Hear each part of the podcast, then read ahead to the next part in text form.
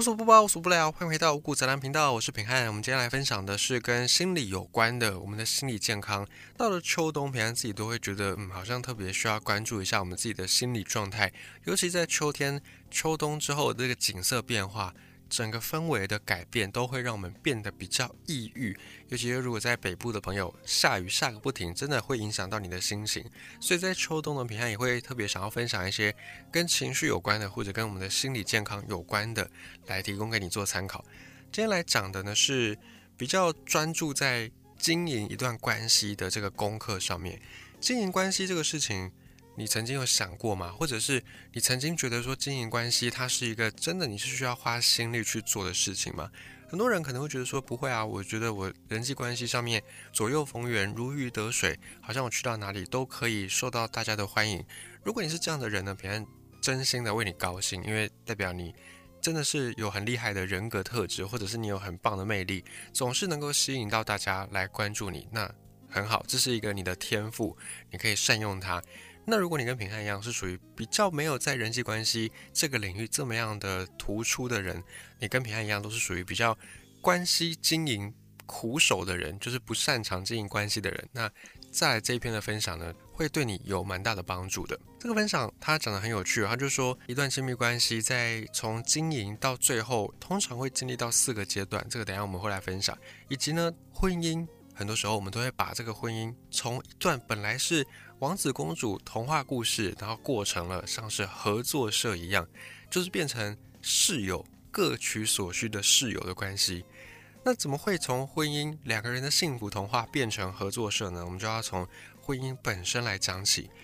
在我们的生活周遭，或者你可能你自己本身在结了婚之后，你会觉得，哎，好像跟你想的有点不太一样。像平安自己，我对于结婚，在结婚前，我是一直很向往结婚这个事情的。但是在结了婚之后，实际在经营婚姻的时候，才会感觉到说，哦，原来真的要去经营一段婚姻，它其实是有很多的细节的，或者是它有很多的这个诀窍，你必须要去学习，才能够把一段婚姻给经营好的。那在结了婚之后，很多人的婚姻关系反而就会像是同事一样。我觉得这一点，呃，以我自己结完婚的经验，我没有办法否认。确实，本来两个人是恋人是情人，但结完婚之后又会再多了一个身份，就是室友。那从实际上角度来看，也确实是如此，因为你们就是共处一室嘛，就是共同生活在一个空间，所以说是室友也不为过。但是呢，很多人就会逐渐的去把室友的这个身份给加重琢磨，然后慢慢的情人恋人这个身份会被淡化掉。那这个对一段婚姻关系来说，其实就会。有一点点可惜，因为两个人本来就是因为感情的连结才变成婚姻的这个角色，才变成夫妻嘛。但是爱情变成了夫妻的那个爱情的元素却消失掉了，就会让人家感觉到有点可惜。那平常最近看到一个观点，他就说不要让婚姻变成合作社，以及婚姻关系或者是一段亲密关系，它都会经历过四个时期。我们等下就要来细细的分享。在有了孩子之后，尤其对一个家庭来说，孩子会变成很重要的主题。那在有孩子的家庭关系、婚姻关系里面，两个人就不太会对彼此表达太多的个人的感受，更不要说有心灵交流，这是通常的状况。那如果你不是，你在有了孩子之后，还是可以跟你的另一半有心灵交流，那也很恭喜你，你是非常的有经营关系的天赋的。那如果你跟平汉一样，你就是属于没有这种天赋的朋友，只能够靠后天学习的话呢，你就会发现，哎，婚姻之后结了婚，有了小孩之后，两个人就慢慢的少了这种心灵上的交流。可是呢，所有的家庭的生活功能却还是会运转正常，水费、电费还是会有人缴，瓦斯费还是会有人缴，所以一个家里面还是有水电，还是有瓦斯。但是就恰巧是这个家庭的功能运转正常。的这个情境，反而会让很多人心里有点茫然。就是一方面，你又觉得说，哎，结了婚之后，因为少了情感交流，所以有一些情绪的东西你出不来，你就会闷在心里面，你会觉得自己好像得不到情感上的满足。可是另外一方面呢，你又会觉得说，哎，但是除此之外，这个家的运作功能一切都正常。啊，比方说，老公还是去上班，还是会回家，还是会陪小孩玩。然后或者，如果你是男生的角度，你可能会说，诶，那老婆还是会打扮自己，然后还是会，呃，可能还是也是会去上班啦，也是会有他自己的事业，也是会有自己的兴趣等等，好像都没有什么不正常。但是就恰巧是这种正常，反而会去凸显你心里面空虚的那一块。这也是很多人为什么在结完婚之后，这也就是很多人为什么在结完婚之后，有的时候真的会油然而生一种空虚的感觉。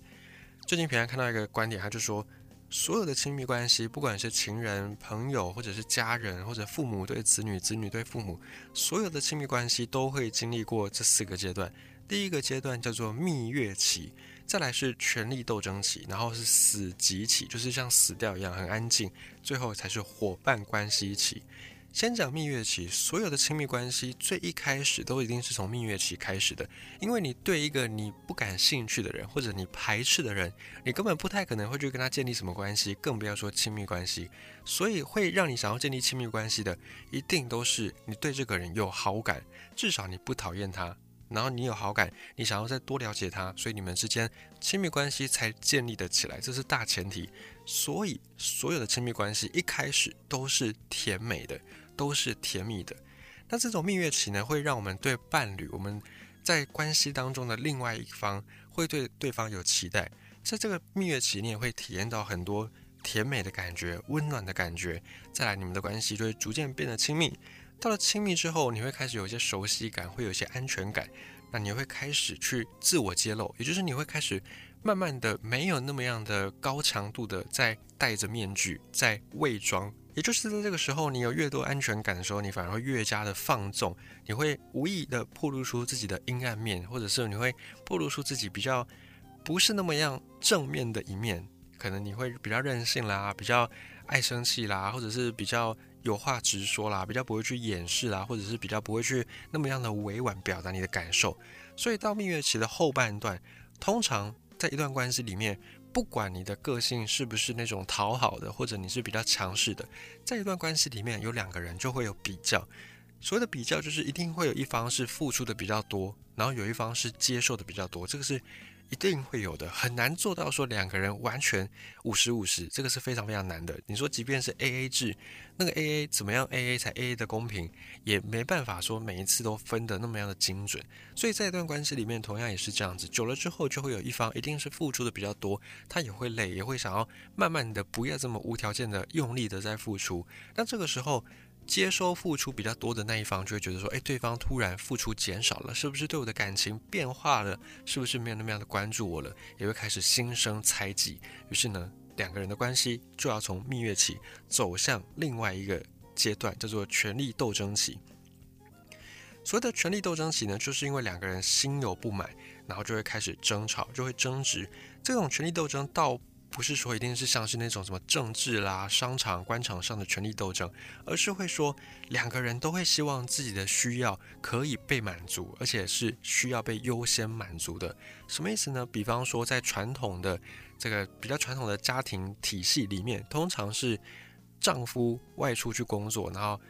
妻子就会在家里面可能顾小孩啦，或者是操持家务。哦，传统体系大部分是这样的一个家庭。那以这种家庭来举例，所谓的权力斗争呢，就是说，丈夫会觉得说，哎，我早上去工作，然后那么早起来，啊，去面对我的客户，面对我的上司，面对我的部属、同事，然后我都不能够完全直接的表达我的情绪，我都要必须笑脸迎人，我都要有付出很高的情绪成本。所以我回到家，我难道不能好好放松吗？我难道不能就是？看一下电视，喝个小酒，让自己开心嘛，玩个游戏，难道不能吗？但是呢，太太这边也会想说，哇，那我在家里面，我顾小孩，我操持家务，我是没有休息，我是没有休假日的，我二十四小时全年无休，我都在为这个家付出。那难道我的需求，难道只是请你来带个小孩，或者是请你做个家事？难道有这么困难吗？那这个家难道只是我一个人的吗？难道你都没有住在这个家里面吗？说经常会发生像这样的一个争执，那你说站在丈夫的角度，站在妻子的角度，各自的角度来看，他们提出的需求都很合理啊，都没有什么不对。但是两个人就会觉得说，哎，那我的需要应该要先被满足，僵持不下的结果就是两个人会爆发冲突。那在这种权力斗争期。人会有一个特性，就是会想要趋同，你会想要让你周围的人跟你尽量保持一致的价值观，所以你就会想要去改变对方，你就会想要让对方认同你的想法。那当两个人都这样子想的时候，就会变成好像在唱一首歌。那有两个人同时拿着麦克风，那谁也不让谁，大家都想唱主旋律，一定会变得不和谐，就会打架。所以在这个权力斗争期，两个人的冲突就会从此爆发。那有时候我们会看到一些比较戏剧化的状况，比方说甩门，比方说摔家具，或者是出门就跑去朋友家住，跑去娘家住，跑去婆家住，等等，跑去各式各样的地方住，冷战十天半个月，这个都是比较情绪化的一个面相。因为我们都会希望对方可以认同。那如果我们原本的手段没有办法，成功，我们就会试图去升级这个手段的严重度。所以在这个时刻，修眉不后尾就是这样，就是互相在骂对方的时候，一定是讲不出什么好话来的。那到这个权力斗争期之后，会有两个结果，两个结果，一个结果是如果好一点的，诶，双方开始有人认知到说，诶，不能，我们不能再这样下去，因为这样子对一段关系的经营没有好处，开始去。可能他去看一些呃身心灵修养的书啦，或者是去接触一些能够让自己放松的，或者是让这个紧张的状态不要继续持续下去的方法，然后开始去审视这段关系，然后去决定说，哎，我到底要不要继续的跟这个人走下去？这边又可以再衍生出两个结局。如果发生了权力斗争，然后你后来发现说，啊，你不想跟前面这个人再继续走下去，那你们就和平分手，也是一个好的结果。那再来比较差一点，可能就是会走向。继续的忍让，我就会想说，好吧，虽然这个人可能不是我理想中的百分百，但是我还是可以就试试看，这个也算是相对好的结局。那比较不好的结局呢，就是在权力斗争起之后，两个人都觉得。没有自己没什么错，都觉得对方才有错，都觉得对方才有问题，所以就没有想要去寻求自己在身心里的成长，没有什么重大的突破，但是又碍于某一些关系，比方说传统的道德条件里面会觉得离婚不是一个很光彩的事情，可能会在亲朋好友之间抬不起头，所以呢就不选择离婚，那继续的去跟对方就是。跟自己不满意的对象相处下去，那这个时候这段关系呢，就会从权力斗争期进入到死寂期，就是像死掉一样，非常的安静。这个死寂期呢，我们经常会在我们的阿公阿妈那一辈，或者是在我们的爸妈那一辈看到，就是两个人也没什么感情，可是呢，你叫他们离婚，他们也没有想过这个可能性。那这个时候讲到对方都会带有一些抱怨，你可能就会听到说啊，伊拢安内啦，然后宫美天啊，宫美存掐啦，啊，我已经惯习啊，就会听到这种抱怨。那这个抱怨呢，原本还是有争吵，可是到最后，因为争吵已经没有办法得到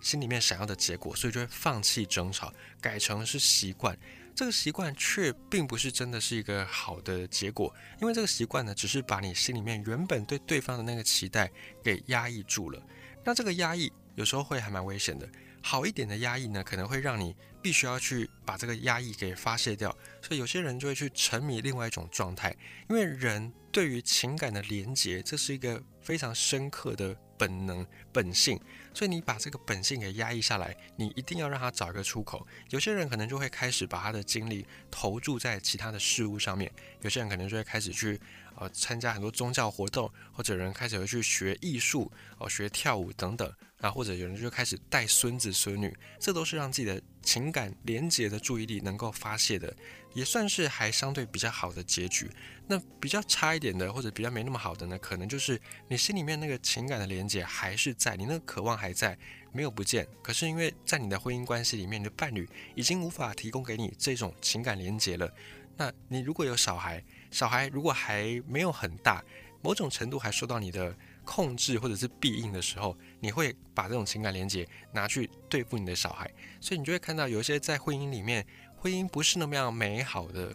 父母，他们对于小孩的控制欲会更强，就是在于他们对那个情感的连接的需求还是存在，可是因为伴侣已经无法满足这一块，他们就只好把这种情感投射到小孩身上。控制自己的小孩，那如果等到这个小孩大了，或者是成家之后离开这个家，那这一种心理的情感连接需求还在，怎么办呢？只好就转往婚姻以外的第三者，也就是我们所俗称的外遇。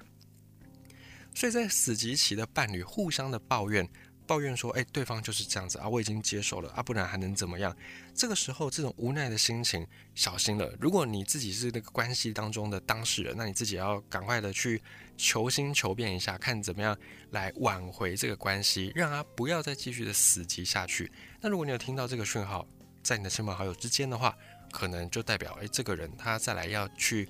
沉迷一些事情啊，有些人沉迷在艺术创作，有些人沉迷在宗教信仰，有些人沉迷在工作上都有可能。那有些人就是沉迷在人，就是所谓的外遇这件事情上面。那我们都以为说，在死极期，你习惯了哦，你已经就是妥协了，好像是放下，可是没有。这就是我们对于伴侣的那种情感的渴望还是存在，没有放下。这个放下呢，充其量只是一种在失望之后无奈的放弃。可是这个放弃，你并没有完全的割舍，你并不是放弃之后你就再也不需要跟别人有情感交流，你还是需要，那怎么办呢？你就只好把这个需要从别的地方去找到，从别的地方去发泄，所以就变成关系不和谐，你自己的内心也不和谐。那有时候可能在某一些条件的规范之下，比方说，尤其是越那种豪门贵族啊，他们越有那种要注重面子的问题，所以。表面上夫妻两个人名存实亡，但是还是会同进同出，感情看起来很好，但只有当事人才知道说啊，其实两个人的关系已经是没有什么情感了，只剩下一起经营，还叫做家的这个有点像是合作社的组织而已。所以要怎么样不让家，不让婚姻变成说只是一起在住在同一个房子里面的室友，或者是只是一起在维系家这个组织的合作社呢？这边呢就要来。诚心的建议你说，一定要去认知到一件事情，自己没那么好，我们自己不是那么样的好的，我们自己不是百分之百的完美的，所以你先有这个认知，你才有可能不在争执当中一直摆着高姿态，或者你才有可能会也让自己放软身段，又或者是你才会愿意在你做错的事情去。坦诚去认错，否则要是你一直觉得你自己就是百分之百的黄金单身汉啊，或者是这个哦黄金女郎等等，这样的一个心情，其实对于经营一段关系并没有太多的帮助。对你自己建立自信可能有帮助，可是对经营关系来说呢，没有什么太多实质的意义，因为对方跟你一样也是人嘛，那人都会有七情六欲，都会有这个远近亲疏之分，所以你要怎么样去同理对方？你首先要先承认自己不够好，承认自己不够好，你才有办法把你对对方的标准也不要拉到那么高。就是你总得要给人有进步的空间吧，你总得要给人有能够犯错的空间吧，因为你自己也不是完全都不犯错的人。承认自己不够好，你才有可能去改善你们之间的关系，你才有可能去意识到说哦。原来对方也是会犯错的。原来对方犯错之后，这个世界并不会因此就毁灭，这个关系也不会因为一些小瑕疵就变得无法再继续经营下去。这个才是维系一段关系里面很重要的一个心法。那么你要突破这个从蜜月期到权力斗争期到死寂期，最后变成伙伴关系期。如果你要突破这种轮回，当然我们也不可能永远都在蜜月期，这个是很难的一件事情，而且。实际上也不可能，所以一定会进入到权力斗争期。那权力斗争，你不要把它想成是一个一定是坏事。有时候权力斗争反而是可以让我们更加看清，说，哎，我们彼此的需要到底是什么。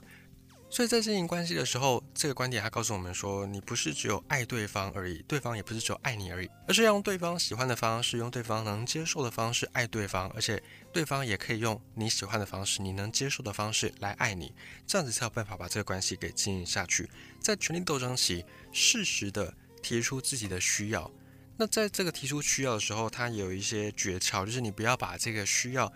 放成情绪的字眼太多。就是实际说出你需要什么，会比你用一些情绪性的话去攻击对方来的更好。比方说，在台湾，我们尤其不是一个很擅长表达感情的民族，所以我们很多的那个内心的真实的情感、真实的需要，往往我们都会用一些比较锋利的话语去包装。比方说，很多的父母经常会对小朋友说：“啊，你考的什么烂成绩？这能看吗？哦，怎么只有全班那么多人，只有你考这种烂成绩？”可是这句话你要去分析它背后隐含的意思是什么？就是父母希望说，小朋友在学业上面可以不要